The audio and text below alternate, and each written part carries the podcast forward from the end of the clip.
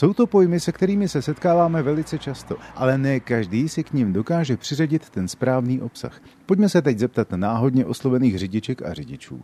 Co je to přiměřená a co je to nepřiměřená rychlost? A jak to souvisí s plynulostí jízdy či provozu? Pro mě to znamená hlavně, že v té obci jsem opravdu přesný, že to dodržu, ale ta nepřiměřená občas na té 90 tam mi to občas ujede. Já bych řekla, že nikdo i neřeší, že přiměřená rychlost není, když někdo jede obcí 30 a za obcí 50. I to do toho spadá. Potom vznikají steklí řidiči a pak vznikne nehoda i z takového vlastně banálního případu.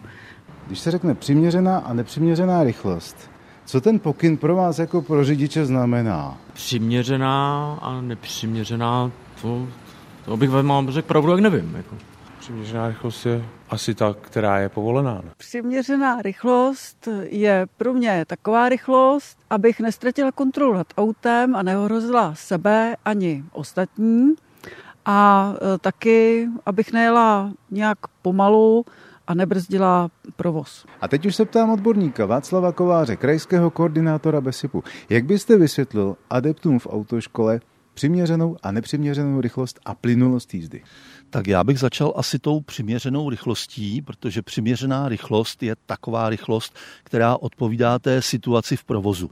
My musíme jet vždy takovou rychlostí, aby ta jízda byla plynulá. Tím v podstatě ta přiměřenost a ta plynulost eh, jdou spolu ruku v ruce. Co se týče té plynulosti provozu, tak ta má velký vliv na eh, vznik dopravních nehod, protože eh, na dálnici se mnohdy setkáme s tím, že se provoz úplně zastaví. My si myslíme, že někde vpředu se stala dopravní nehoda a že až teda se ta e, kolona rozjede, takže budeme vidět někde nějaké nabourané auto, ale ono tam nic není.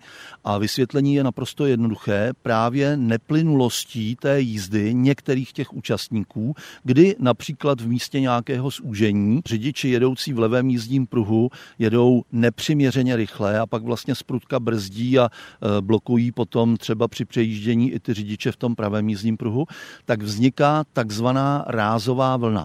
Ta rázová vlna se posouvá po jednotlivých vozidlech tak, že já nevím, 20.